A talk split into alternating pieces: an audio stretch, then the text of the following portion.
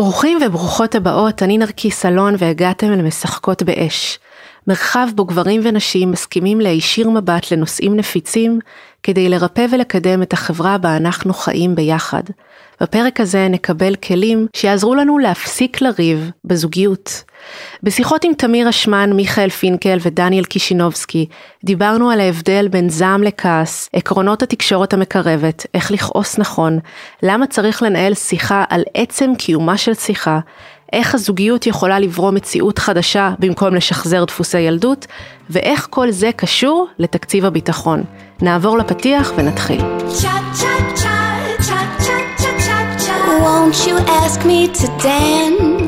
פודקאסט משחקות באש הוא בחסות הספר אישה חיה, סיפור אישי על גילוי המיניות ואיך החיבור שלנו לגוף משפיע על ההגשמה שלנו, מערכות היחסים וכל הביטחון העצמי. הספר נותן הצצה כנה וחשופה לתהליכי ריפוי עמוקים בזוגיות, חיבור לנשיות ושלום בין גברים ונשים. וכן, אני נותנת חסות לעצמי, כי אם אין אני לי, מי לי.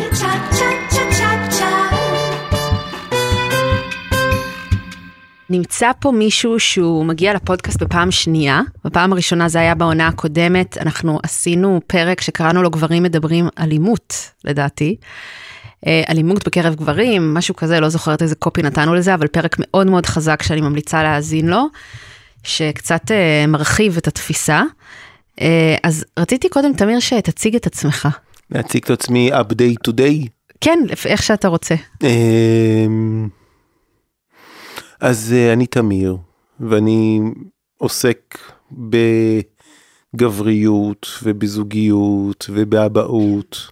מנסה להפוך את הזוגיות למשהו שהוא אפשרי, מקרב לקרבה. כאילו אני, אני, אני אוהב את התנועה הזאת מקונפליקטים, מריבים זועמים, מהעולם של הדיסהרמוניה הזוגית, איך אפשר לנוע גם להרמוניה ומהרמוניה, אז, אז אני, אני, אני עוסק בתחומים האלה, גם בחיים הפרטיים שלי וגם בבית ספר ש, שיש לנו ללמוד לכעוס נכון.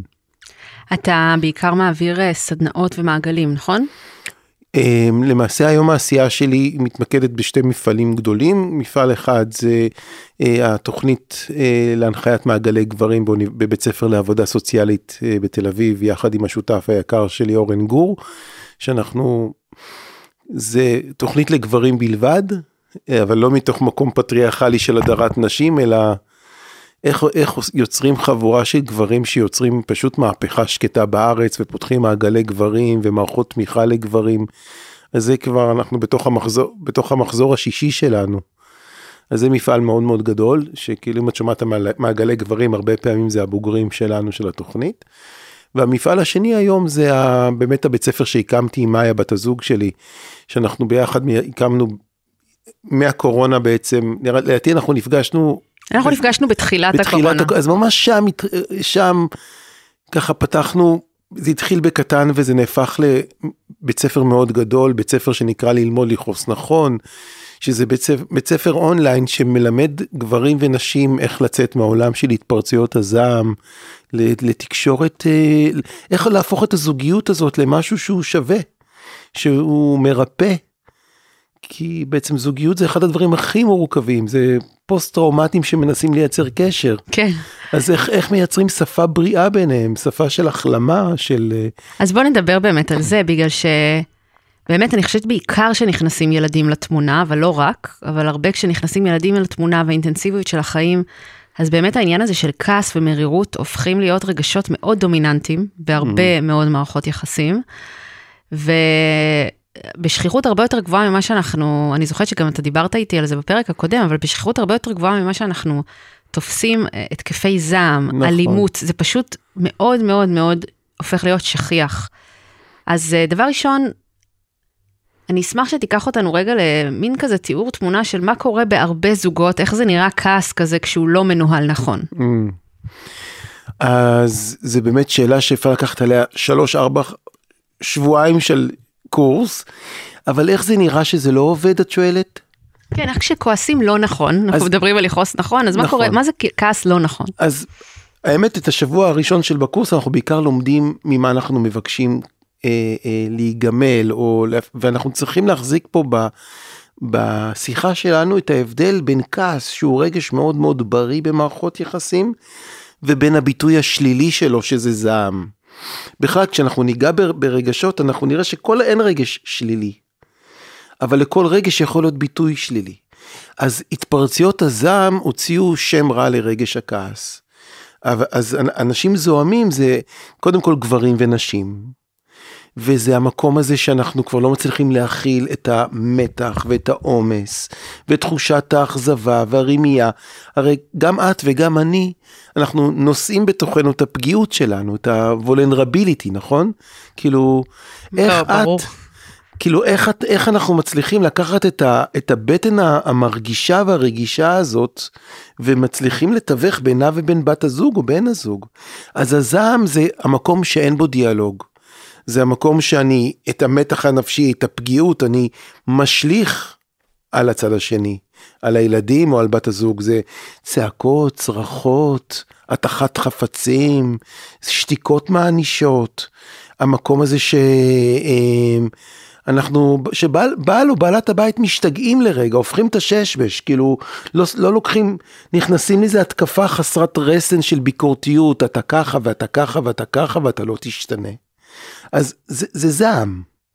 ורוב האנשים חושבים שזעם זה, כשאני שואל לפעמים אנשים, אני תמיר ואני מומחה לאלימות במשפחה, מה אתם מדמיינים?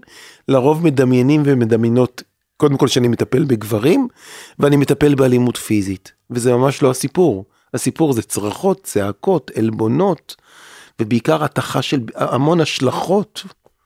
זה קטע, כי באמת אף פעם לא הסתכלתי על, לא ידעתי את המילים להגיד שבאמת התחת ביקורת זו, זו סוג של, של אלימות. זה סוג של זעם. אבל למה אני בוחר לא להשתמש במילה אלימות? כי המילה אלימות נורא סוגרת את האנשים. זה, אנשים לא רוצים להיפתח, המטרה שלי שאנשים ירצו לדבר, כי מה שאנשים מדברים הם לא יתנהגו, ככל שאדם יש לו אוצר מילים, והוא יכול לתת שפה, למה שמתרחש בפנים רמת התוקפנות יורדת. אז המילה אלימות היא הרבה פעמים סוגרת, אבל התפרצויות זעם, בא לי להגיד, זה קיים אצלי, אני גדלתי בתוך זה, אני מאמין, יוצא מתוך הנחה שזה לא אמור להיות גם זר עבורך, המקום של ההתפרצות הזאת. ואנחנו צריכים לנוע מהתפרצות ללמוד לדבר את שפת הפגיעות. Mm. הדברים, השכיחות של המקרים זה מה שעלה לך כשהתחלת לעשות מעגלים למקרים של אלימות במשפחה? זאת אומרת, איך, איך נחשפת לגודל התופעה? אני חושב שאני נולדתי לתוכה קודם כל. כי זה הבית שגדלת כי זה הבית שגדלתי. שמה, מה התאפיין? שאבא פוסט טראומטי מוכחש, כלומר לא גבר שמודע לזה שהוא פוסט טראומטי מה, מהאלימות בילדות והבריונות של סבא והמלחמות ישראל וכל מה שצילק את נפשו וגופו. אבל אז הוא היה בתוך תוכנה גברית מאוד מאוד מיושנת, שזה לא גבריות שיודעת להגיד אני פוסט, לא היה בכלל את ה... שנות ה-60 וה-70 לא היה בכלל את האוצר מילים שאני גבר שסובל מהתפרצויות זעם, זה היה גבר שזועם, כי הוא משוכנע שהכל קורה מבחוץ, כאילו, כאילו הסביבה צריכה לעבור שינוי ולא, ולא הוא. אז אני, אני גדלתי בתוך בית ספר לזעם.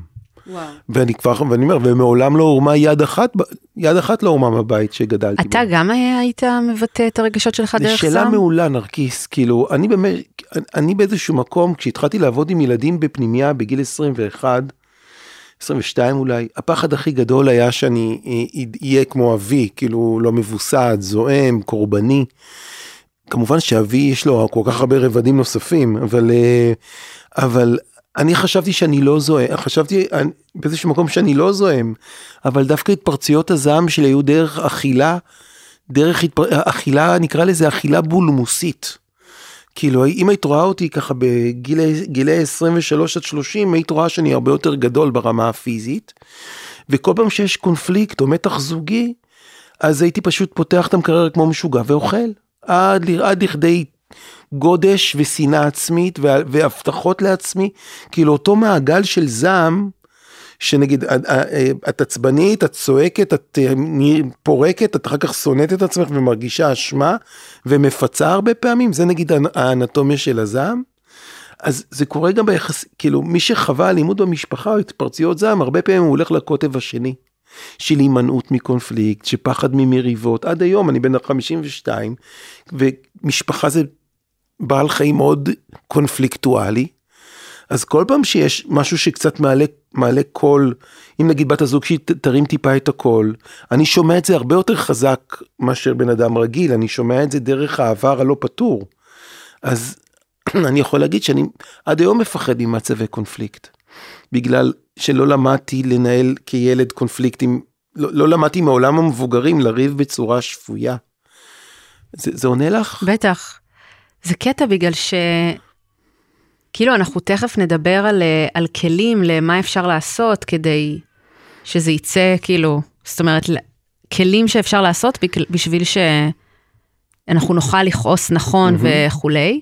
לנוע מזעם אתם... לכעס. זהו, כי זה מה שרציתי לשאול אותך בדיוק, כי איפה כן יש מקום בכל זאת לכעס, בגלל שאני מרגישה שיש משהו מסוים במסרים נגד אלימות ש... כמו כזה, אבל למה את כועסת? אבל למה אתה כועס? כאילו אין לזה מקום בכלל, ואז אנשים... זה הופך להיות uh, הצל הקולקטיבי נכון, של החברה.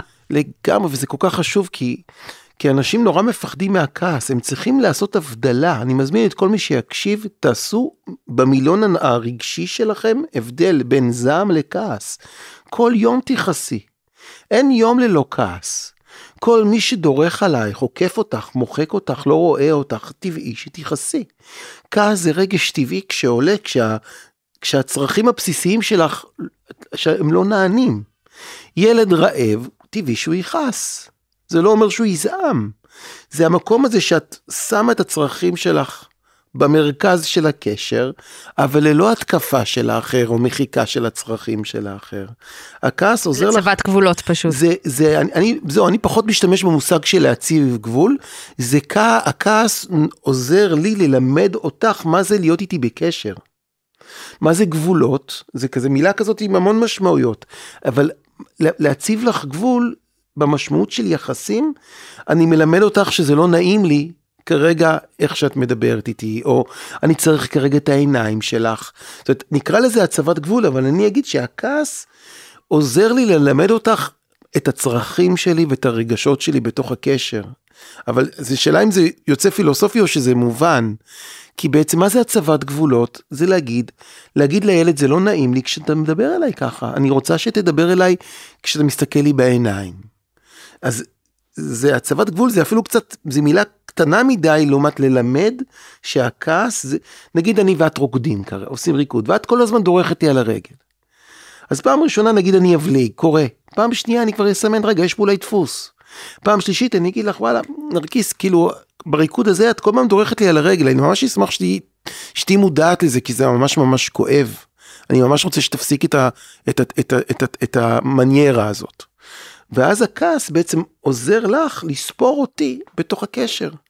שלא תעופי על עצמך יתר על המידה בריקוד, בריקוד הזוגי. הוא בא להזכיר לך שגם אני פה. אתה יודע מה הנקודה ממש חשובה שהרבה מאיתנו, לא רק שאנחנו לא רוצים ללמד אנשים איך להתייחס אלינו, אנחנו גם כועסים שהם לא יודעים את זה לבד. לגמרי, אני קורא לזה הקשבה מאגית. אנחנו רוצים שינחשו אותנו. כן, ואז אני כזה, יכולה להיות עם הזוג שלי, מה, איך בכלל חשבת שאני יכולה לעשות דבר כזה, איך בכלל לא חשבת להיות שם בשבילי?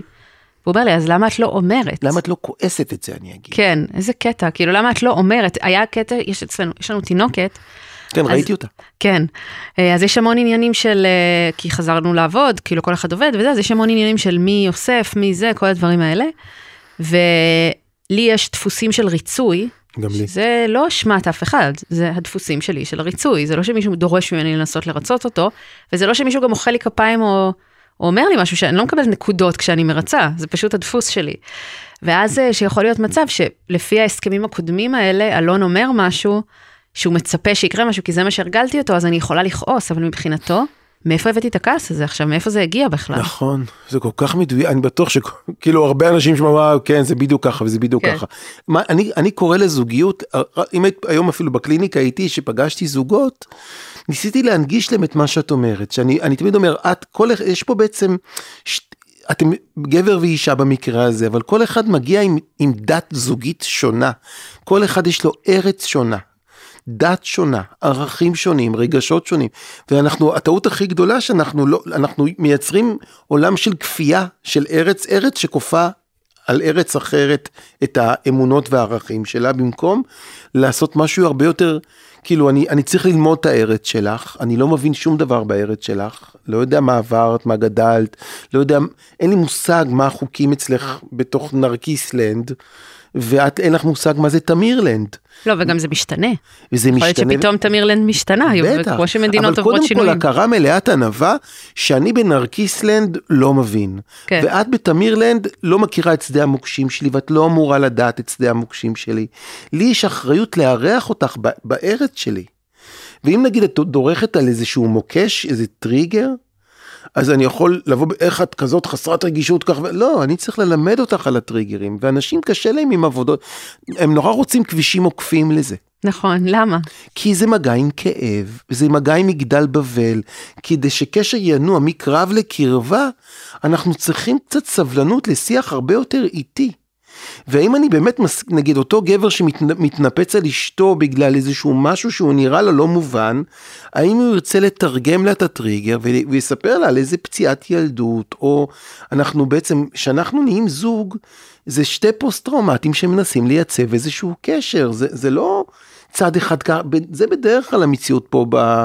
ואני לא יודע מה, איפה, נגיד, בתחום של מיניות, מה עברת, איזה חניכה מינית עברת, איזה, איזה טריגרים יש לך, מה מענג אותך, מה נעים לך, מה לא נעים.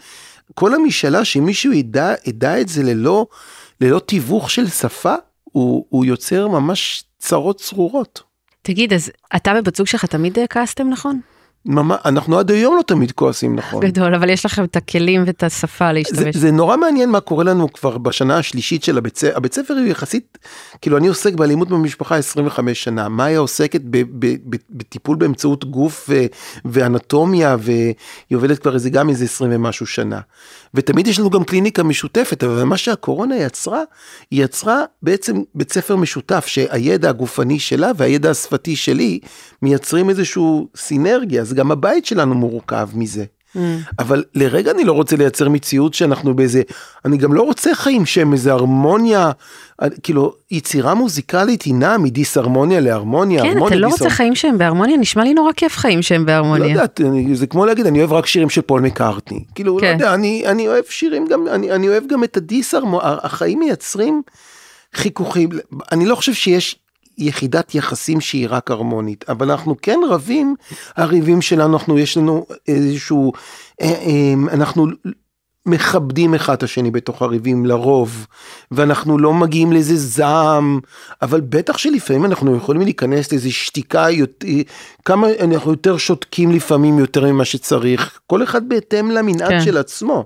כן. זאת אומרת, אני, אני יכול להגיד שבמסע של 17, לא, האמת שאנחנו כבר 20 שנה כמעט ביחד, אני, אני מאוד גאה על, על, על המפעל הזוגי והמשפחתי הזה, כי אני, אני חושב שהוא באמת זוגיות שאני יכול להתגאות בה על איך שאנחנו מתמודדים, אבל בטח שרבים, בטח שכועסים, בטח שמתאכזבים, mm. אבל אני חושב שיש בינינו שקיפות מאוד מאוד מרשימה. אני לא חושב שיש איזה אזור שאני לא יכול לדבר איתה על, עליו, אין איזה זיכרון, אין איזה תיבת פנדורה שאני מסתיר או שהיא מסתירה, זה, זה שקיפות מאוד מאוד uh, בטוחה. אבל בטח שאני לא חושב שיש שבוע, שבוע בלי, בלי איזה ריב. יש לכם ילדים משותפים? יש לנו בעיקר, יש לנו שלושה. בעיקר, הם בעיקר משותפים. הם בעיקר משותפים, וגם אי אפשר לטעות בהם שהם שלנו, אני כן, חושב. כי כן. הגנים שלי מאוד דומיננטיים בהם, אני חושב. כן. אבל יש לנו אה, אה, שתי בנות ובן. כאילו, וואו. ו- ונינה הכלבה כמובן, מדהים. שהיא גם בת משפחה חשובה. אז uh, אתה יכול לתת כמה כלים, נגיד אנשים עכשיו באים לבית ספר שלכם, ומישהו, ואני מתארת לעצמי שזה מעמיק ומעמיק, אבל אנשים שמאזינים עכשיו, ורוצים כן. להבין מה קורה בבית ספר, ורוצים להתחיל לתרגל את חלק מהכלים האלה בעצמם. אז קודם כל בוא, בוא נגיד שכבר רמזתי על כמה כלים. כלי אחד זה להבין שאנחנו לרוב, פצוע, אנחנו באים לקשר הזוגי מתוך פציעות עבריות. ומה שאדם לא פותר בעבר שלו, הוא מקבל אותו בתוך ההווה שלו. כאילו חומרים לא פתורים, הזוגיות כל הזמן מחיה את העבר הפצוע שלנו, אם זה מול גברים, מול נשים, מול אבא, מול אימא. אז קודם כל, הזוגיות זה כמו איזה סיאנס ש, שמזמין את העבר הלא פתור לתוך הזוגיות, והכל יכול להיות מאוד מתרגר. אז, ו, ודבר שני שאמרנו, להבדיל בין כעס וזעם. שזה כלי מאוד חשוב, מת, האם הצלחת להבין מה זה זעם, האם את רואה את זה בדמיון מתי זה זועם, ואם את מצליחה לראות בדמיון מתי זה כועס. ואם הצלחנו את זה, אז זה כבר, זה בעצם המשימה של השבוע הראשון שלנו בקורס. להתחיל לדעת ממה אני מבקש, מה אני מבקש פחות ומה אני רוצה להכניס יותר לחיים שלי. עכשיו, אז בואי נמקד, נגיד, מה היה מסקרן אותך לדעת על כעס ועל קונפליקט? אני מעניין אותי אם עכשיו פעם הבאה שאני, בבן זוג שלי עושה משהו שמכעיס אותי. מה אני יכולה לעשות עכשיו? משהו שפוגע בך, אני אתרג... נגיד משהו שאת נפגעת בי, ממנו. כן, זה פוגע, זה מתרגר אותי, זה אני, וואי, אני מרגישה ש... איך זה יכול להיות שזה הפרצוף שהוא עושה עכשיו? איך זה יכול להיות שזה מה שהוא אומר עכשיו? ויש את הדפוס הקבוע של, אני כבר יודעת מה קורה בדרך כלל. אז בא לי לנסות משהו חדש. נהדר. אז באמת, יש לך רעיון למשהו חדש שאפשר לנסות. מלא, אני לא יודע כן. משהו חדש, אני מרגיש שאני מלמד מלאכות עתיקות, אני, לא, כן. אני מרגיש שאני מלמד... לא, משהו חדש עבור הבן אדם. כאילו. אז קודם כל, בוא נדבר רגע על הטריגרים. כשאם נגיד הייתי מבקש ממך לעשות רשימה של ארבעה דברים שמתר... חמישה דברים שמתרגרים אותך, היית יכולה לייצר? ברור. את יכולה להביא, זה מרגיש לך בסדר להביא לי טריגר אחד? כן, ה... הציפייה שאני אתן, כאילו, מהזמן שלי, מהמאמץ בבית, יותר ממה שאני רוצה לתת. אבל איך זה נראה, נגיד, איך, איך טריגר נראה במציאות? איך, איך, איך זה... שנגיד איך... אנחנו יכולים לנסוע באוטו, אגב, יש לי בן זוג מדהים, חשוב לי לעשות את ה disclaimer הזה, והוא אבא מדהים והוא שותף מדהים. זה ממש לא בסתירה דרך אגב, כן, להפך, נכון, אני, אני אבל... בעיקר, בעיקר מי שבאים באים ללמוד אצלנו אנשים כמוני וכמוך, כן, כן, מדהימים. פשוט חשוב לי רק להגיד שהוא מהמם, אה, והוא מתנה גדולה וענקית בחיי. אבל, אני אתן את הדוגמה. כן, הדוגמה היא שאנחנו יכולים נגיד אתמול לנהוג באוטו, אני נוהגת, אני נוהגת, והילדים שלנו יושבים מאחורה, וגם הבת שלנו בוכה, ואז הוא אומר, אולי תעברי לשבת לידה, כדי להרגיע אותה, ואני כזה, מה זאת אומרת, תעבור אתה. בסדר, נחליף. אז נגיד זה דבר שזה לא כזה מעצבן אותי, אבל זה מייצג את זה. בדיוק. כי למה אני זאת שצריכה לעבור אחורה? כאילו, תעשה את זה אתה. אתה מבין מה אני אומרת? נכון, אז בוא, אם נגיד זה הטריגר, עכשיו, אני גם יכולה לעשות אותו דבר הפוך, אני בטוחה בזה שאני גם עושה את הדברים האלה, פשוט זה אולי פחות מעצבן אותו. אני. מאמין שגם את עושה דברים אחרים שמתרגרים אותו. ברור, כן, נכון, ברור. כל, כל אחד שייקח אחריות על שדה המוקשים של נכון. רמת הגולן שקיימים בפנים. בדיוק, נכון. כאילו, כן. והעניין שאני, למה אני כל כך אוהב את העשייה הזאת? כי ברגע שנבין איזה, נזקק איזה טריגר אחד, שהוא שלך, ואנחנו נגלה שזה קצה קרחון שדרכו אפשר לייצר ריפוי וחיבור, זה לא, מה שמתרגר אותנו זה גם מה שיכול לרפא אותנו. אז נגיד בטריגר הקטן שסיפרת עכשיו על נסיעה ואת הדגשת שאת הנוהגת, ואז כשיש סיטואציה רגשית מורכבת בספסל האחורי, בן הזוג כנראה שזה מתרגר אותו, וישר אומר לך בואי, בואי אני אקח את הנהיגה ואת תשבי מאחורנית, זה הטריגר, נכון? כן. עכשיו, אז פה צריך, זה כמו חידת חמיצר, כאילו בוא, הרי מה שקורה בתוך יחסים, אחד הסלוגנים הכי, שאני מלמד אותם כמעט כל יום, מה שאת לא מדברת אותו, את מתנהגת אותו. כן. הטריגר זה אזור שמתנהג בתוך הקשר. זה אזור שמבקש תרגום. זה אזור שיש לך פה הזדמנות לספר על נרקיסלנד, ולמה זה נקודה כואבת עבורך. ויכול להיות שזה, אם אני, אני יכול רגע לאלתר על זה, בטח. אז אני מדמיין שגדלת, אני ממש עושה פה השלכה, כן? כן. אני כרגע מדמיין שהטריגר הזה, מה- הקרחון שמסתתר מאחוריו, זה שילדה שגדלה דווקא במבנה זוגי קצת פטריארכלי. אבא הוא הנהג, הוא, הוא, הוא בחוץ. והאימא מתמודדת עם והאימא הרגשות. מתמודדת עם הרגשות, והיא היא, היא שרת הפנים, היא עוסקת ב, ביחסים הפנימיים, אם יש סיטואציה רגשית מורכבת בין האחים, היא זאת שצריכה להתערב, וכנראה את כואבת את המחיר שהיחסים, את המחיר שאבא שילם, על החלוקה הדיכוטומית הזאת, וגם אולי איזה כאב של ילדה שרוצה שאבא יהיה מעורב בחייה הרגשיים. אז אה, יכול להיות למרות ש... אני אגיד לך, לי עולה דווקא משהו אחר. מעולה, אז אני אבל סתם- כן חשוב לי להגיד, דבר אני אגיד לך, לא, יכול להיות שיש בזה משהו, אני לא מכחישה.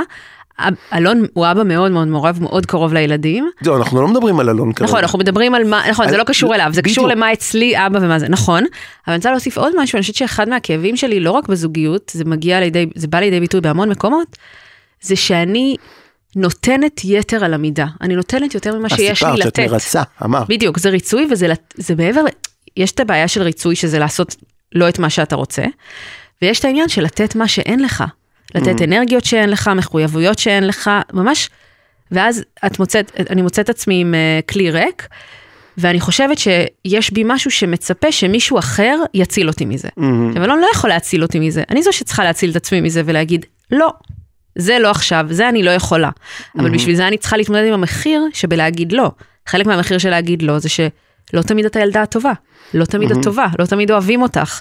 זה דבר שהוא חלק מה, מהפצע שלי. הבנתי. ואז כשמישהו מבקש ממני, בעיקר אם זה אלון, שאני מאוד רוצה למלא אחר בקשותיו, כי אני אוהבת אותו וזה עושה לי עונג לראות אותו מרוצה, ממש עונג. אני יכולה לראות את אלון מקבל מסאז', זה עושה לי הנאה, אתה מבין? אז כשאלון מבקש ממני בקשה שאני לא רוצה למלא, בגלל שבשבילי זה מחיר להגיד לא, אני, אני, יש בי משהו ש... למה הוא בכלל מבקש את זה? למה הוא שם אותי בסיטואציה הזאת? האם הוא לא יכול להכיר בזה שאני נותנת די והותר לצורך העניין? אתה מבין מה אני אומרת? כן. אני אגיד לך מה אני מבין, אני מבין שבאמת הטריגר הזה יש לו המון המון שכבות. כן. אחד השכבות זה המקום הזה שכאילו, אולי זה טריגר שזה מובן מאליו שאת תלכי לכיסא האחורי, ותעשי את מה שאת יודעת לעשות טוב, והטריגר בעצם בא להזכיר, אז רגע, זה לא מובן מאליו שאני זאת שילך, כי יש לי כזאת נטייה טבעית ללכת ולעשות כן. את זה, ואני רוצה שזה לא, י- אני רוצה שזה, אני רוצה שזה ייספר, אני רוצה שתבקש את זה ממני, שזה לא בתוך המניירה או התבניות הקבועות שלנו, כי, את, כי לך כרגע לא בא. אה, אה, אה, לתווך או לעבוד עם הילדים ואתה מבין שזה גם אני לא תמיד אוהבת לעשות את זה וברגע הזה אני נספרת ואז יותר קל לי לס- לעשות את זה לא מתוך מקום של ריצוי. כן. אני הקשבתי נכון לטריגר? כן, כן? כן. זאת אומרת, בטח. אבל הפענוח הזה שאנחנו כרגע לוקחים עליו זמן, זוגות שחיים חיים אדרנלינים מאוד מהירים, מאוד מיידיים, המנגנון הגנה שלהם בא לעזור להם לא לעשות את מה שאני ואת עושים כרגע. כן, זמן. אני, הם ייצרו חיים אדרנלינים שאין בהם זמן, יקו, יקו, יק, יזנקו מהמיטה בבוקר, מה, אבל לך אין חיים אדרנלינים? לי, לי לא. באמת? אבל אתה יש- הכי עסוק שיש. אני, זה מה ש... אני, את תראי אותי למשל, עכשיו אני אחרי חודש נובמבר, דצמבר, אני מרצה, בכ- כאילו באמת, אבל אני חי על, ש- על, על הורמון, על שני הורמונים, אני לא חי חיים אדרנלינים, אני חי חיים אדרנלינים ואוקסיטוצינים. כן. וזה בעצם גם מה גם שאנחנו... לי יש אוקסיטוצין, יש לי גם וגם. אז זה נהדר, בגלל. בסדר, אבל גם יש בי את המאפיין של האדרנלין, כמו שאתה אומר, שגורם לי את ה beeps וכאלה. לא, אבל אני אומר, אדרנלין הוא, הוא, הוא נפלא כשהוא מאוזן באוקסיטוצין, אוקסיטוצין הוא נפלא כשהוא מאוזן באדרנלין. כן. זה שתי מערכות שפועמות ביחד. כן, האנשים שסובלים בתוך הזוגיות, לרוב הם עושים אהבה עם צד אחד. האוקסיטוצין זה הורמון של תלות, כאילו לחכות לו שיבוא, לחכות לו, לחכות לו, לחכות לו, לחכות לו. האדרנלין, אני לא צריך אף אחד, אני צריך את הסיגריות שלי, אני צריך... למלא את המשימות למלא את ביומן. המשימות, לתקתק. אבל אני אומר, חיים כמעט ללא עייפות, כן. זה חיים שאנחנו, אני, אני לא חי חיים, אני חיים, חי חיים אדרנלינים אוקסיטוצינים, אני כמעט ולא מתעייף, זה לא מדויק, לפעמים אני כן מגיע עייף, אבל בש, בהכללה שלי, אני יכול, אני לא, אני אפילו לא עובד, אני, אני, אני, לא, אני, אני לא מרגיש שאני עובד, גם אני לא, כן. אז, אז אני אומר, אם אני לא עובד, אני גם לא צריך חופש מהעבודה. זאת אומרת, לא, ב- אבל יש לי, אני גם לא מרגישה שאני עובדת, אבל כן יש לי לחץ ממשימות רבות שעליי לבצע. אבל לחץ זה דבר מצוין, אנשים חושבים שלחץ מקצר את החיים, סטרס זה דבר מאוד מאוד בריא. כן, אם יש לך מעניין, אם הוא במינון מסוים. אם את יודעת לווסת אותו דרך כן. שיח ותקשורת. כן. כאילו, מה אז שאנחנו- אתה אומר שיש לנו הרגלים, ואפילו ההרגלים האלה מעוגנים בסגנון החיים שהרבה מאיתנו בוחרים, שגורמים לנו פשוט לא לנהל את השיחות האלה, ואז כשאנחנו כועסים, אנחנו כועסים לא נכון. אני אגיד שמנגנון ההג... אנשים שהם חיים חיים מאוד אדרנליניים, מזנקים מהמיטה, פותחים במהירות את האור, מוציאים בבהלה את הילדים מהמיטות, עושים סנדוויצ'ים בצורה מאוד הישרדותית, נטולת השקעה אוקסיטוצינית. כן. זה מנגנון הגנה כדי לא לגעת בפוסט טראומות המשותפות של הקשר. וואי, הם- זה כל כך מעניין, שכל החיים האלה אנחנו בונים, רק כדי לא לגעת בפוסט טראומות של עצמנו. אפשר להסתכל על זה פוליטית רחב, החברה הישראלית, זה לא אני אמרתי, החברה הישראלית מוגדרת סוציולוגית בעולם כחברה פוסט-טראומטית. כן. חברה פוסט-טראומטית ברור. זה אומר שנפגע האמון הבסיסי אצל, אצל המשתתפים בקבוצה הענקית הזאת. כאילו האמון נפגע. כשהאמון נפגע, אנחנו יותר כפופים להורמון אדרנלין. כי, מה, איזה מדינה היא לא ככה? דנמרק? אני לא יודע, אני כשאני הייתי בניו זילנד, בדיוק, ניו זילנד, כאלה לא, אבל יש, דוגמאות. יש עוד ארצות כן. הם, הם פחות, אני, יצא לי לבקר בארצות שהם לא, כן. נכון שבאירופה אה, אה, מלחמת העולם השנייה עדיין חיה ונושמת, אבל בוא נגיד שהייתי בברצלונה לא הרגשתי את גירוש ספרד. אה, אה, של, של, המאה, כן. זאת אומרת יש איזשהו מרחק של ריפוי שעם השנים אנחנו, אה, אנחנו, אנחנו, אנחנו הקצב, עדיין כן. מאוד בסמוך לפוסט טראומות של עצמנו. מה זאת אומרת? זה היה לפני כמה חודשים, לפני שנה, לפני נכון, כאילו דברים שקרו נכון, עכשיו, ברור. אבל זה גם שאלה איך משטר, איך מנהיגות מייצרת תרבות אדרנלינית. נכון, שהיא של חיה את באו זה. עלינו, ל- כאילו, כמה כוח יש לזה, כדי שלא באמת ניגע בזה שאנחנו לא כאלו שסועים ימין ושמאל, זה בסך הכל גברים ונשים שצריכים ללמוד אה, אה, לייצר קשר ואינטימיות וקרבה. ואני צריך, טוב לי לדעת איפה נפצע, טוב לך לדעת איפה אני נפצעתי, בשביל שנצליח לייצר יחסים אוקסיטוציניים. אז כל העבודה בעצם היא מחולקת לאחד, לקחת אחריות על הטראומות שלי ולהיות בהכרה ו- ובקשב אליהם, ושתיים, ו- תקשורת. ו- נכון, אבל להבין שהזוגיות תייצר הרבה טריגרים, אז זה הרעיון של קשר, כל מה שצריך לעבוד עליו עולה. נכון, אבל הטריגרים זה יהיה הריפוי בינינו. מה כן. שאנחנו עשינו ב- ב- לפני כמה דקות, ניסינו קצת לנסות להבין למה זה מתרגר אותך. אם זוגות שמקשיבים לנו, ייקחו לעצמם, יבין שהטריגרים, שם צריכים להשקיע את הדיבור. כי שם זה האוצר של הקשר. שם זה העבר הלא פתור, בסיאנס מגלה את עצמו בתוך ההווה של היחסים. כן, ודרך זה שאתה פותר את זה בקשר, אתה יכול בעצם אה, למצוא חופש בחיים שלך, בלי קשר לקשר. לגמרי, נרקיס, את יודעת, ההגנה הכי גדולה של הפוסט-טראומטי זה המשפט זר לא יבין זאת. זה, זה בעצם הוא גוזר על עצמו. זאת אומרת, הוא כן יבין זאת. אז אני אומר, בוא קודם כל תסתכן ותנסה לעזור לה כן. שתבין את השדה, את שדה המוקשים שאתה בא ממנו. נשים הרבה, עוד פעם, אני, אני- חושב שלנשים יותר קל המסר הזה, לד... יש להם יותר, בהכללה, יש יותר, אה, אה, אה, בהכללה לנשים יותר קל לדבר את העבר הלא פתור. גברים, בגלל שרוב הטראומות שלהם הם בשלב הטרום שפתי. זאת אומרת, ההסללה של נשים, הטראומות הן באזור גיל 4, 5, 6 ואילך. הטראומות אצל גברים זה גילאי 1 וחצי עד ש... זאת אומרת, אנחנו נדפקים עוד, עוד לפני השפה. ואז כש... כשהרבה מהחרדה של גברים, זה בכלל המרחב הזה של להיפגש בתשע בערב ולדבר על זה. כי אנחנו לא... אנחנו הותקפנו קצת עוד קודם. אתה כן. יודע מה אני מתכוון? כן. כאילו בבכי הראשון, או אני כבר לא תינוק. למה אתה בוכה? ו- למה אתה בוכה, אני אתן לך סיבה, לי, כאילו המקומות שאנחנו מקבלים כן. זה גינוי חבר'ה, גינוי קולקטיבי כזה על הכאב כן. הגברי. וואו, אתה יודע שזה זה קטע, בגלל שבאמת, לי היה תמיד בעיות ב- במפגש אינטימי עם כל הבני זוג שהייתי איתם, זה משהו שהגעתי איתו. אינטימי, ש- זהו, המילה. אינטימי, מיני. מיני אני מתכוונת. זה נורא, אינטימי נכון, זה גם מה שאנחנו נכון, עושים כרגע. מיני. ו, ובאמת, אה, חלק, המתנה הכי גדולה שקיבלתי זה שאני ואלון עשינו שם עבודה. מה זה, זה משהו ש- אפשר לשאול אותך מה זה בטח. העבודה הזאת? אה, בטח, זה היה בשיחות, זה היה בלשנות ההסכמים שהיה בינינו במיטה, הסכמים לא כתובים יש במיטה. אני אומר, זה דברים. למשל אה, שגבר תמיד צריך לגמור לא משנה מה. למשל אה, ש... שכאילו צריך תמיד האקט צריך להיראות אותו דבר, אבל כל פעם הוא יכול להיראות אחרת לגמרי, אז למה לא להיות פתוח לזה? למשל לי פעם תמיד מאוד כאב חדירה, זה היה תהליך שלם שעברתי. אז עשינו, גם הלכנו לסדנאות, הלכנו לטיפול, זה, זה המסע שאני מתארת בספר שלי בעצם. אבל תחשוב שדרך המסע הזה, שלא הייתי פוגשת את הקושי הזה שלא בזוגיות, מצאתי את העונג שלי. אם לא, המשמעות של העונג שלי בחיים שלי הוא הרבה יותר רחב מהזוגיות. זה משהו שזה נתן לי, משהו שהשפיע עליי על כל מערכות יחסים, על הקריירה שלי, על הביטוי שלי בעולם, על, ה, על איך אני מרגישה כלפי הגוף שלי, על איך אני מרגישה כלפי להיות בתוך גוף בכלל.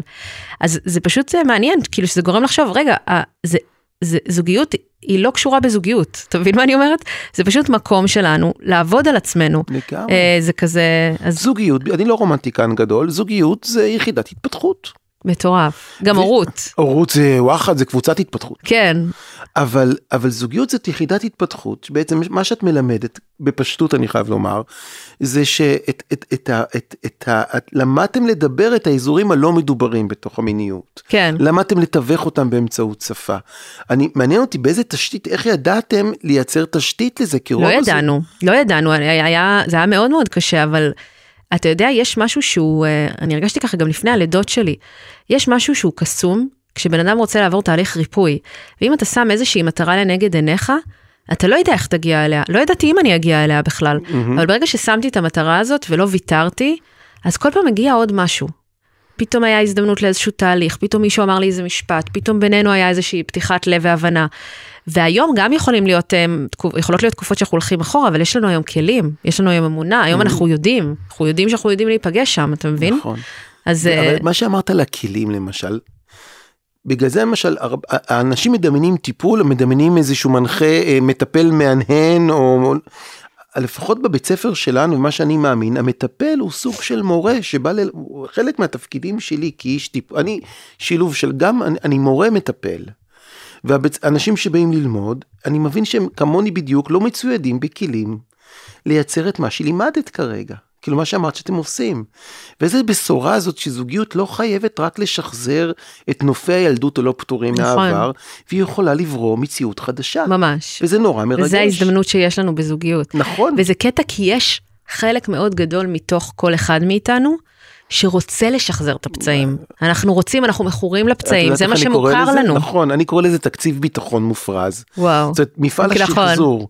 אנחנו, בהרבה יותר קל לנו עם הוודאות שאנחנו מכירים, עם נכון. הגיהנום המוכר מהבית, ממש. מאשר הגן העדן הזוגי, המיני, הטקסטואלי. ממש. העונג הזוגי שמתקיים, העונג, העונג שאנחנו לא מכירים הרבה יותר מפחיד אותנו מהזעם והעוינות והשתיקות הרועמות. וואו. זה אנחנו כבר מכירים. כלי חזק שיכול לסייע גם בלכעוס נכון הוא תקשורת מקרבת. מיכאל פינקל שיתף אותי מהם עקרונות הגישה. תקשורת מקרבת, אם הייתי מסביר לילדה בת ארבע, הייתי אומר, את רוצה לדבר ושבאמת ישמעו אותך, והיית רוצה אולי ללמוד להקשיב בצורה שבאמת פוגשת את מי שמדבר, אז הנה יש דרך. איזה קטע זה שלרובנו זה בכלל לא מה שאנחנו חושבים עליו שאנחנו מדברים. זאת אומרת, אנחנו לאו דווקא חושבים שאנחנו מדברים, האם אני מדברת עכשיו כדי שהבן אדם השני יוכל לשמוע אותי? אני פשוט אומרת את מה שאני רוצה להגיד. זה האוטומט של רובנו. שוב, אם ניקח מושגים של תקשורת מקרבת, דיבור, כשאנחנו אומרים משהו זה אסטרטגיה. אסטרטגיה שבאה לתת מענה על משהו. אני אומר, בוא נחפש איך באמת לתת מענה. האם מה שאתה אומר כרגע באמת משרת את מה שאתה מחפש אליו מענה? כן. שזה מה שאנחנו קוראים בתקשורת מקרבת צורך אתה מחפש אתה רוצה לייצר קרבה. כן. אתה רוצה לייצר חיבור אתה רוצה להישמע. יש דברים שתגיד אותם להישמע אתה לא תישמע תגיד אותם לילד הילד הילד אולי יהיה שם פיזית אבל הוא, הוא כבר הפסיק להקשיב. הוא לא איתך באמת. אז מה, מה, יש הרי שלבים בסיסיים כאלה, נכון? של אה, איך עושים שיח שהוא בתקשורת מקרבת, אתה יכול רגע לקחת אותנו בערך? תראי, זה עולם תוכן מאוד מאוד גדול. Uh, בגדול, אם אני אגיד מה זה קורס יסודות בתקשורת מקרבת, אנחנו נדבר על uh, ללמוד את המודל של מרשל רוזנברג, uh, אז יש איזשהו מודל, uh, אבל ב, אם אני אפשט את זה, זה איך לדבר בצורה יותר אותנטית וכנה, אבל שלוקחת גם אחריות על מה באמת חשוב לי, בשביל עצמי. אחרי זה גם בשביל אחר בשביל הקשר, אבל קודם כל בשביל עצמי. האם באמת מה שאני עושה עונה לצרכים העמוקים שלי? וזה, וזה, וזה, וזה בגרות, זה מביא לבגרות ואחריות, בכלל לקיחת אחריות אה, על, ה, על מה, על הרגשות שלי ועל לתת להם מקום והכרה ונראות, קודם כל אצלי, ואז לבחון, לבחון את ה, האם האסטרטגיות שלמדתי לבטא קושי בקשר עובדות, האם הם עבדו להורים שלי שמהם למדתי, או לחברה ש, שבה גדלתי ולמדתי את האסטרטגיות האלה. או האם אני סתם משחזר משהו שלא עובד ושלא עבד גם להורים שלי. ואם אני נניח אני רוצה מודל כזה כמו מחשב. אני אגיד את זה אחרת כי זה אה, נוגע בנקודה כואבת. רוב רוב המריבות בקשר הם אי הבנות. את תשמעי את זה מכל המטפלים הזוגיים הכי הכי ותיקים. רוב הקונפליקטים בקשר הם אי הבנות. רוב האנשים אה, חוששים מקונפליקט, לא, לא מבינים מה זה קונפליקט בקשר. יש חמש אפשרויות אה, אה, לגשת לקונפליקט. אחת רואה קונפליקט כמשבר וננסה להימנע ממנו. שנייה רואה קונפליקט כמאבק, אז ננסה לנצח בו במריבה הזאתי, ננסה לצאת צודקים. אה, שלישית רואה קונפליקט כבעיה וננסה לפתור אותה.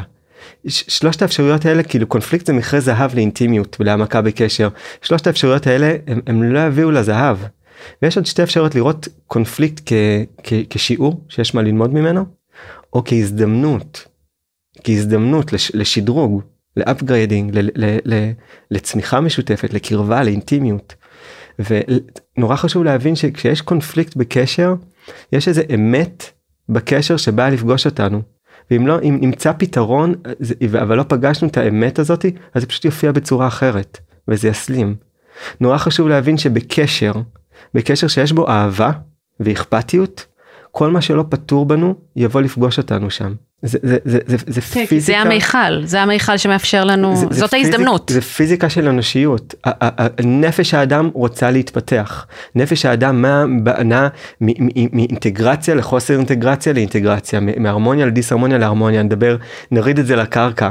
כאילו, דברים שלא, אם יש לי קשר שיורד שהוא עמוק ושהוא משמעותי הדברים הלא פתורים בי יבואו לפגוש את הקשר. הדברים הלא פתורים בי זה השריטות הפצעים הטראומת עבר המקומות שבהם אני לא אוהב את עצמי הצללים שלי לא משנה איך נקרא לזה אני מעדיף לקרוא לזה הדברים הלא פתורים כי זה מאוד לא שיפוטי ויותר תצפיתי. שוב מושגים מתקשורת מקרבת תצפית. האם אני יכול להגיד משהו יותר תצפיתי? כי להבין שכשאני אומר פרשנויות המון אי הבנות הם על פרשנויות.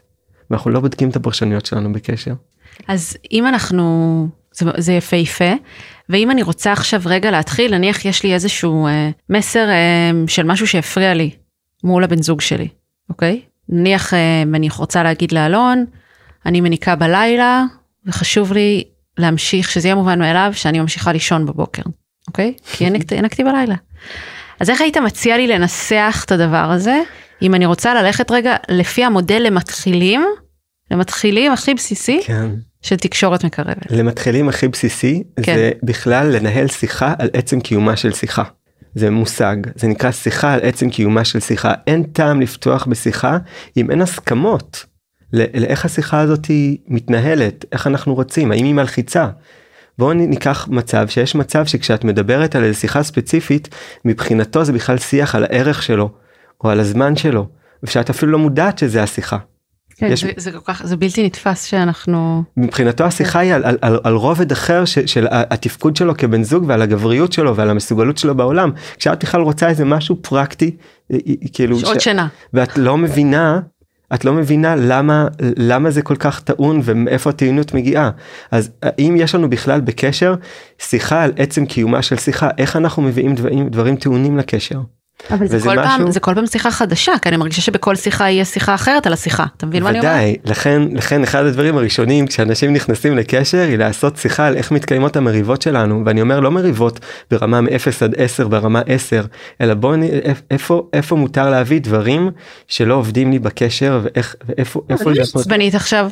מה אתה תמיד יודע לשלוט בעצמך אם פתאום יוצא לך עצבים. אני לא תמיד יודע לשלוט בעצמי אבל אם אם אנחנו בקשר קיימתי איתך שיחה תקשיבי נרקיס אני לא תמיד יודע לשלוט בעצמי איך איך אנחנו מחזיקים את זה ואיך אנחנו מחזיקים את זה שמותר לי מותר לי למשל בקשר תגידי סבבה אין לי בעיה שתתפוצץ עליי תוציא את זה איך, ש, איך שיוצא לך אם זה יותר מדי אני אגיד שזה כאילו אל, אל ת, יש לי פה גבולות אל תפגע בעצמך אל תפגע בחפצים אל תפגע אל תפגע ב, באף אחד אחר. מילים. ולפעמים מגיעים להסכמות ולא עומדים בהם. זאת אומרת, אני יכולה להגיד לילד, אני לא רוצה אף פעם שאין לי ילד עדיין מספיק גדול בשביל זה, אבל נגיד, אני לא רוצה אף פעם שאתה תרים את הקול ליד אנשים, אוקיי?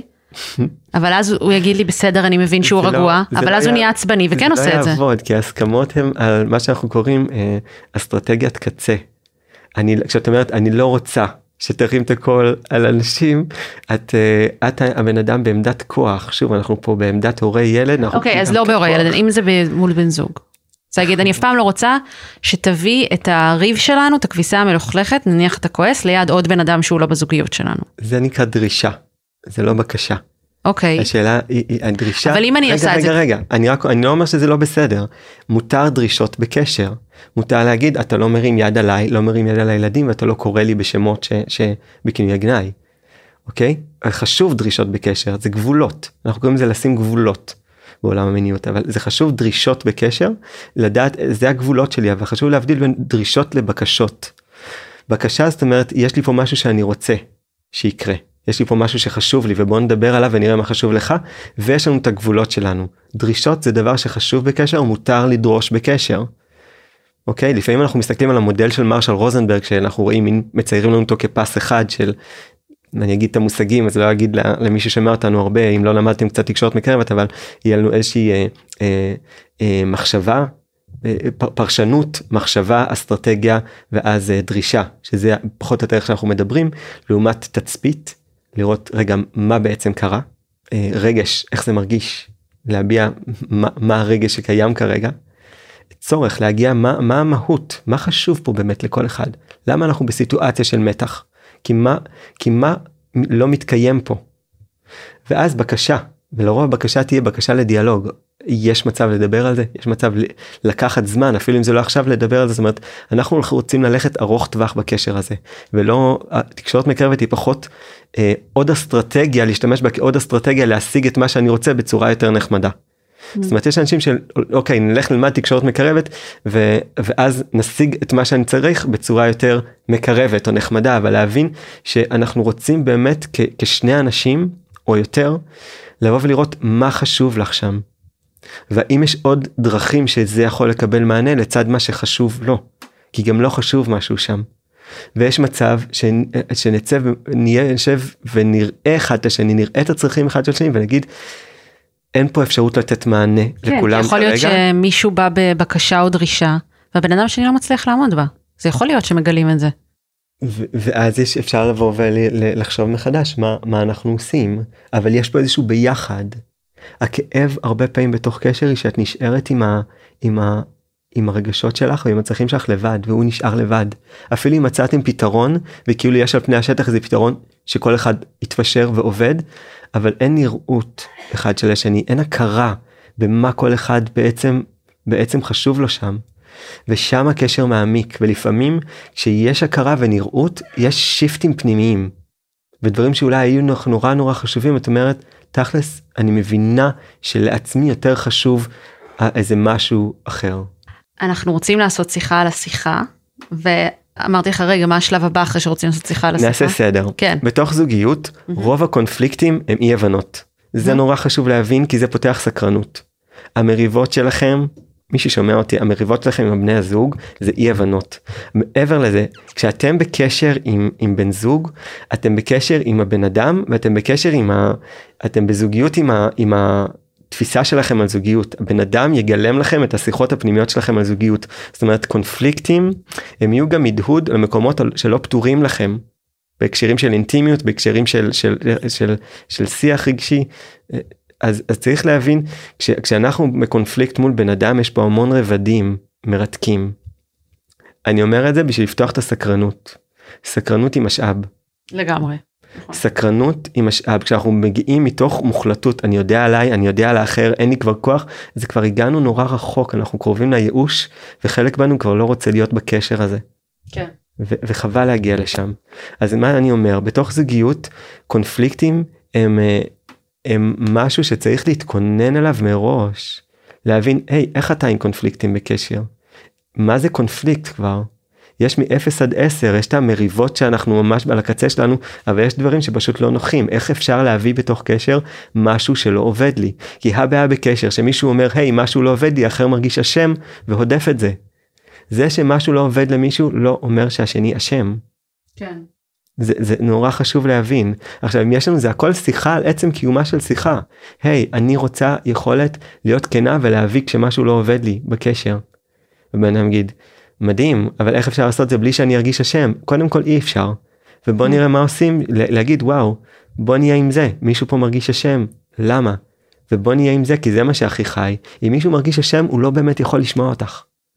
אז עוצרים את השיחה ומתעסקים עם באמת מה שחי. מה שקורה עכשיו אתה מרגיש אשם? כן וואלה בוא נהיה עם זה.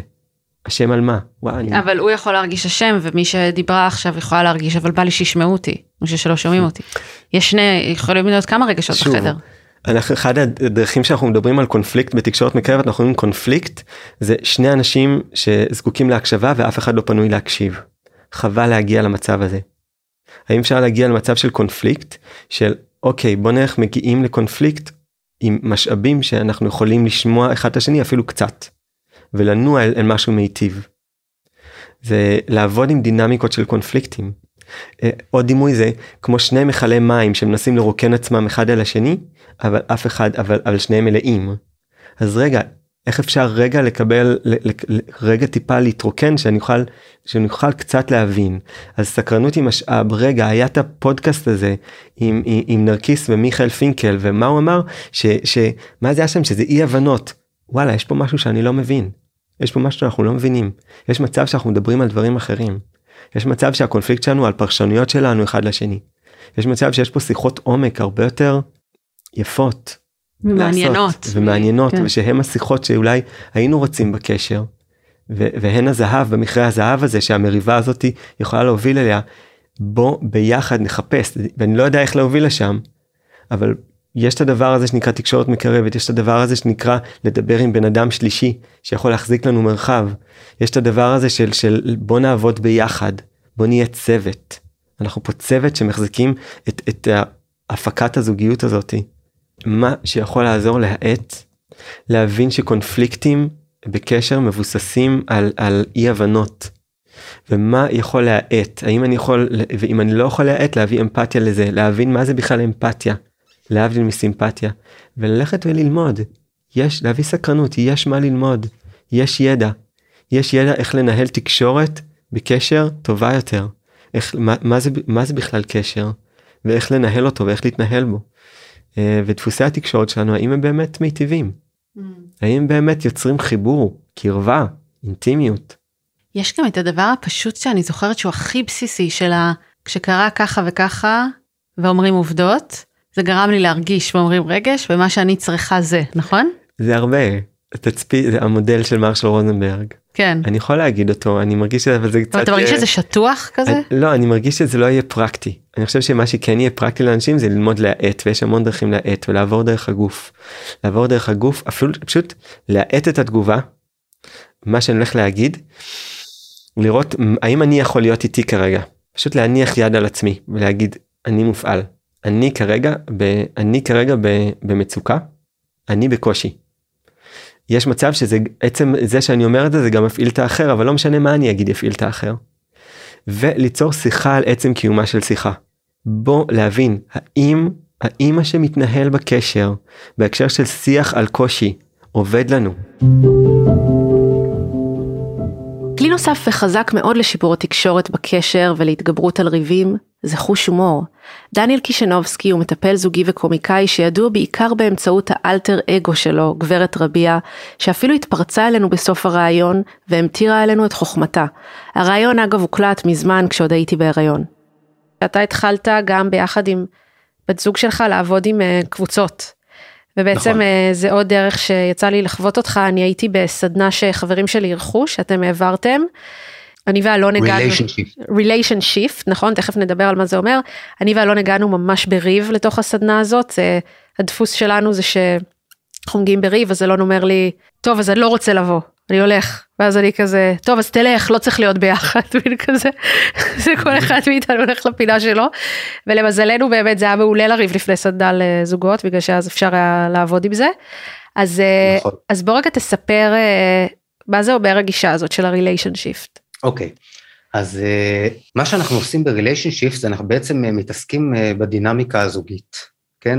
כש... כן, אני רגע כזה ממש בכללי אגיד מה זה דינמיקה זוגית. דינמיקה זוגית שלילית, שלכל זוג יש כזאת, זה כשנלחץ כפתור אצל אחד, נלחץ הטריגר וקופץ מנגנון ההגנה שלו, ולוחץ על הטריגר של השני, וקופץ מנגנון ההגנה שלו, בדיוק כמו שתיארת עכשיו, ואז יש שם שני מנגנוני הגנה שמנסים לנהל שיח. שני ילדים בני חמש בעיקרון שמדברים. בדיוק, שני ילדים בני חמש שמנסים, לנ... אה, אה, שני ילדים פגועים. בדיוק, שני ילדים עם טנטרום, כן. אוקיי? אין, כן, כי אין לי שום דבר נגד ילדים בני חמש, יש להם פתרונות סופר יצירתיים כן. לסיטואציות. אבל כן, זה שני ילדים פגועים בני חמש, שני מנגנוני הגנה, שמנסים לנהל שיח אינטימי, ומנגנוני הגנה לא יודעים לנהל שיח אינטימי. אה, תפקידם להגן. אה, אז בתוך הסדנה אנחנו בעצם אה, חוקרים את מנגנון ההגנה ואת ה, את הטריגרים שמפעילים את מנגנוני ההגנה ואת הכמיהה העמוקה שיש מתחת למנגנוני ההגנה, וגם מגיעים לחוויה החסרה ולפצע, ולפצע הילדות שיצר את הסיפור הזה, אבל כל זה אה, מתובל במלא הומור, אה, שההומור הוא ממש איזה כלי משמעותי בתוך הסדנה שמצליח לתת אה, איזה, איזה פרספקטיבה מאוד גבוהה אה, על הדברים. כן, כשאתה מסכים, להסכים לצחוק על עצמך, כן, עכשיו עיקר הסדנה זה לצחוק על עצמך, לא לצחוק על בן הזוג. כן. כן. אה, ואז מגיעים לאיזושהי רמה שאפשר לצחוק עליה ביחד, אפשר לצחוק על הדינמיקה. אבל סתם, אני אתן דוגמה של... תרגיל. ליצור, כן, דוגמה של תרגיל, למשל, התרגיל הכי בסיסי, תרגילים שאנחנו מתחילים איתם, זה תחרות חסרונות. כן? זה כבר משקשק אותך החוצה מ- מלהיות אה, צודק, מלהיות בחשיבות עצמית, זה מביא המון כנות ואמת לתוך השיח, כשאתה יכול להגיד על עצמך כמה אתה גרוע, ועושים ממש תחרות של מי יותר גרוע.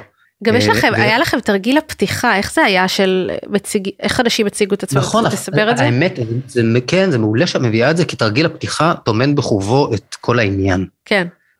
זה סבב ממש פשוט, שבעצם עושים חילופי תפקידים. ואז, אני, למשל, אני נעמה, כן? אז אני מתחילה בשלום, צריך להגיד קודם כל במה אני טובה בזוגיות, ובמה בן הזוג מעצבן אותי. רגע, okay? אוקיי? אבל זה חשוב אז... להגיד שכל אחד uh, עובר רגע, את זה. על השני. נכון, אני, אני בתור נעמה, אני אדגים את זה עכשיו. כן, אני אומרת את זה, אני, אני אומרת את זה על אלון לצורך העניין. אני אומר, שלום, אני נעמה. כן.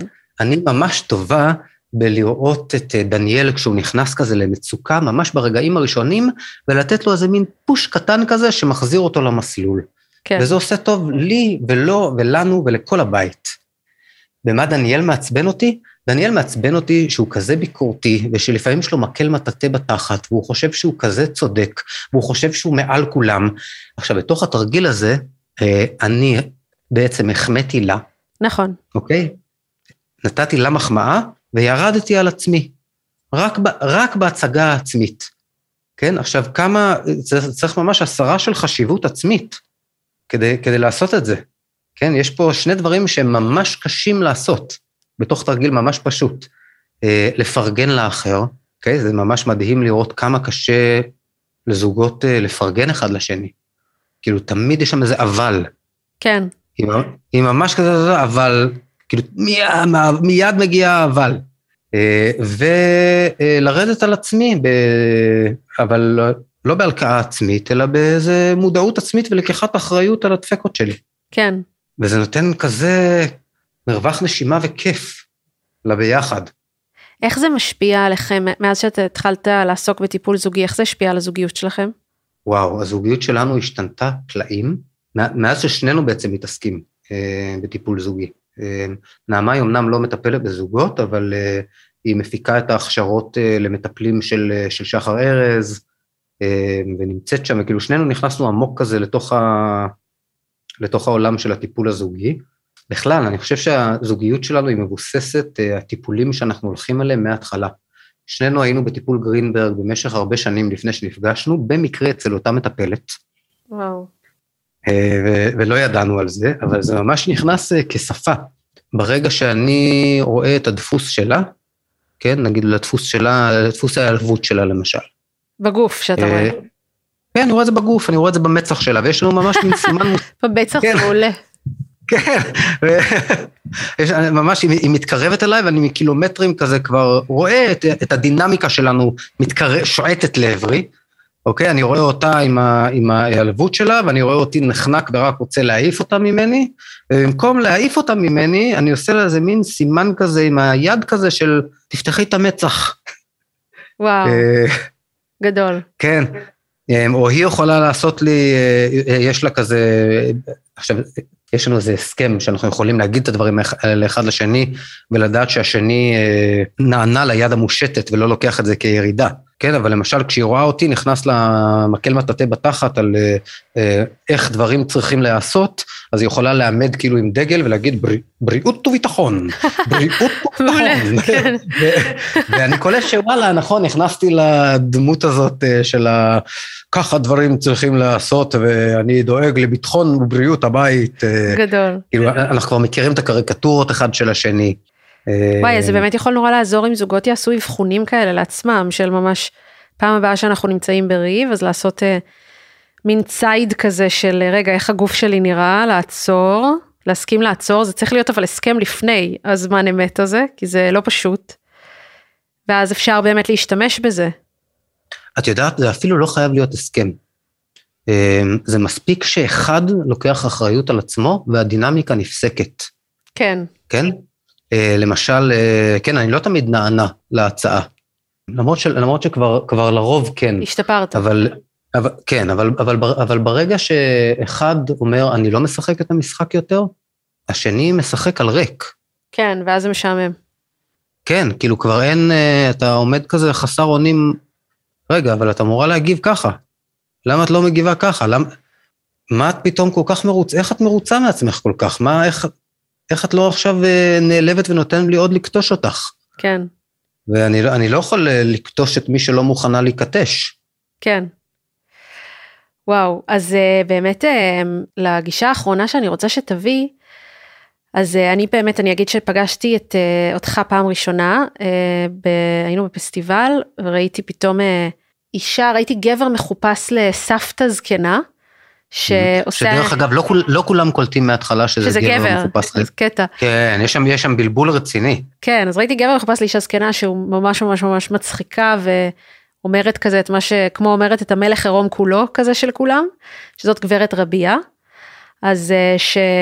וגם יצא לי בסדנה לחוות אה, את גברת רבייה עושה טיפול זוגי, עשתה לי ולאלון טיפול זוגי בחמש דקות מול כל הקבוצה, שזה היה מאוד מאוד חזק. אז רציתי רגע, רגע, מה רצית להגיד? לא, לא, שדרך אגב ב relation shift, כן. אז uh, היא עושה טיפולים זוגיים לכל הקבוצה. Mm-hmm. זה חמש דקות, חמש דקות, חמש דקות, חמש דקות לכל זוג, וזה מטורף לאן מגיעים, זה כאילו באמת, כן. זה מין... לא, היא מביאה... פיתוח כזה של טיפול זוגי של, של חודשים. כן. שפשוט היא יורדת בום לנקודה, ובגלל שהיא מגיעה, כן, בגלל שמדובר בגבר שמחופש לאישה זקנה שמראש כבר הוריד את כל החשיבות העצמית שלו, כן, זה לא איזה מטפל חכם ומלומד עם משקפיים שלמד uh, את כל השנים באוניברסיטה ועכשיו יבוא להראות להם, כן, uh, זה, כן, זקנה, בן אדם, בן, בן אדם שמתחפש לא, לאישה זקנה כורדית עם קול כזה שמביאה את התכלס ככה לפנים. כן. ו, וזה כאילו, אם... עם מלא צחוק ועם כזה פצצות אמיתיות לפנים, כאילו, מש, מאפשר שם איזה התרה של לופים של שנים. זהו, אז רציתי להזמין רגע את גברת רביע, שרציתי שהיא תיתן לנו, אה, כי יש אנשים שמאזינים ולא מכירים את גברת רביע ואין להם מושג על מה אנחנו מדברים. אז רציתי שהיא תיתן לנו טיפים רגע לסיום ככה כמה טיפים לאנשים שרוצים לשפר את הזוגיות שלהם אם עכשיו הם נמצאים בתקופת ריבים ומין נכנסים ללופים אינסופיים. מהניסיון שלך, גברת רביע, וזוגות שראית, מה המקומות ששווה לשים לב אליהם ולא ליפול בהם ו... וכולי. קודם כל אני נותנת עצות רק לנשים, כי אני חושבת שגברים הם לא יכולים לעשות כלום. אוקיי. Okay. אז האישה צריכה לקחת אחריות על מערכת היחסים ולשפר את מערכת היחסים. את לא חושבת שזה... גלגלי אותו מכל המדרגות. קצת שוביניסטי. תגידי לו לא, תגידי מה את רוצה, תפסיקי לחרטט.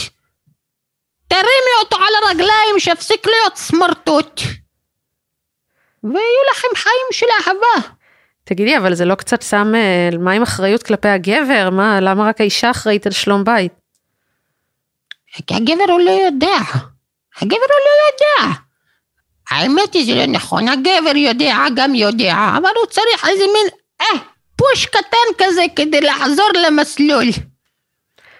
אוקיי. Okay. זה בעצם מה שאומר המשפט, אישה עושה רצון בעלה. מה זה אומר עושה רצון בעלה? מורידה אותו מהעופפות שלו, ומישהו חושב שהוא יודע מה קורה פה, ומזכירה לו שהוא יודע. נותנת לו מה נקרא פוש עד הראש. אוקיי, אז זה טיפ ראשון. לא, זה כל הטיפים כולם. אה, הבנתי, זה הסיכום של הכל מבחינתך. בטח. משם כן. הכל נפתר. ואם אתם רוצים לשנות, תשנו. מה הבעיה? אנשים כל הזמן אומרים שהוא ישתנה, שהוא ישתנה, שהיא תשתנה, שהיא תשתנה, שהוא יעשה, שהיא תעשה, ויושבים שם כמו איזה אבי נעלבי בתוך ארגז חול, מחכים שכל העולם יסתובב סביבם. שום דבר לא יקרה. את רוצה שמשהו יקרה? תתפסי אותו בביצים, שיקרה. Mm. מה, מה הבעיה שאת הכי רואה שחוזרת על עצמה אצל זוגות? שהם חופרים יותר מדי. במה? יותר מדי חופרים, פחות מדי עושים. באיך וכמה ולמה ו... וואלה, אתה רואה משהו לא בסדר, תשנה אותו, תעשה דוגרי. טעית בדרך, ת, תפנה ימינה, תפנה שמאלה, תתקן את עצמך בדרך. אה, תחזור אחורה את כל הדרך לנסות לברר למה טעית בדרך, בזה אתה מבזבז את כל החיים שלך, השתלה על החתרק בלחרם מוח, מוח. כאילו, את אומרת אין מה לחפור. אפשר גם, אפשר קצת לדבר ככה בשביל, אין מה לחפור. אתה רוצה לשנות, תקום, תשנה, תעשה. הבנתי, וואו. ותגידי, מה את אומרת, הרבה, הפודקאסט הזה עוסק במיניות וגוף וזה, מה עם זוגות שיש להם בעיות באינטימיות ובמיניות שלהם, הרבה פעמים המתח הוא בגלל זה, איך, אה, יש לך טיפים איך אפשר לעשות עם זה משהו? כן, תקום, תעשה. איך? איך מתחילים? קמים, מסתכלים אחד על השני, מתחילים להתקרב, ועושים. מדהים. ואם מישהו בורח לו פתאום אחורה, שיחזור עוד פעם קדימה. ועוד פעם בורח אחורה, אז עוד פעם תלך קדימה, אלא אם כן אתה רוצה ללכת אחורה, ואז תלך אחורה. את היית... אבל מי שרוצה ללכת קדימה, שילך קדימה. Mm. את היית מאוהבת פעם? אני כל הזמן מאוהבת בכולם. Mm. אבל היית בזוגיות? יהיה, מה זה, 58 שנה עם בעלי רחמים, זכרונו לברכה, יימח שמו שישרף בג'הנם על של מתחל סקרות הג'מוך. אני הבנתי הכל רק. Mm. כן, אני אולי נראית לך שאני... כן. יש לי ניסיון של הרבה שנים, אבל אני נפתחתי רק בשנתיים האחרונות. מה את חושבת על אה, דניאל, על דניאל? מה את חושבת על דניאל ומה שהוא עושה? או, לא באמת מעיז, הוא עושה את עצמו כאילו הוא מעיז. כן, הוא קצת... הוא, הוא גבר, מה לעשות, הוא גבר, הוא עושה כאילו רוח וצלצולים בחוץ, כאילו הוא יודע מה הוא עושה, כאילו הוא גיבור גדול, הוא פחדן. אם לא היה פחדן, היה מעז בגדול, אי, יאללה, הוא יכול לעוף, אבל לא נשאר מדשדש לו. כן, יפה, יפה גם מה שהוא עושה בשוליות, כולם אוהבים אותו, כולם חושבים גם, אה, הוא מעז הכל, הכל על הזין שלו, עלק הכל על הזין שלו, זה איזה שפן לעומת מה שהוא יכול לעשות. וואו, טוב, ממש ממש תודה שבאת לפה, את uh, ממש השראה. תודה כפרה עליך, גם את יפה. מה אכפת לי השראה, אני יפה או לא יפה? את מהממת. אגב, אני בחודש תשיעי, יש לך טיפים לתת לי ללידה, משהו? כן, תלדי. נכון, שזה הסיכום של כל מה שאת אומרת בעצם. בדיוק, את בהיריון, אז תלדי, מה הבעיה? נכון. לא לחפור. טיפים. בטח, מה זה כל ההכנה ללידה, איך את יכולה להתכונן לזה שאת מוציאה אבטיח מטוטה שלך? נכון, מדהים. טוב, אין צורך להוסיף כלום לגברת רביע. תודה שהייתם איתנו. לתיאור הפרק אני מצרפת קישור להזמנת אישה חיה, סיפור אישי על שיקום זוגי ומיני. תודה רבה לתמיר אשמן, מיכאל פינקל ודניאל קישנובסקי על הכלים ששיתפתם איתנו. תודה לזק אביעד על העריכה. אתם מוזמנים להצטרף לקבוצת הפייסבוק שלנו משחקות באש ולהמשיך את הדיון על יחסים, גברים, נשים ומיניות.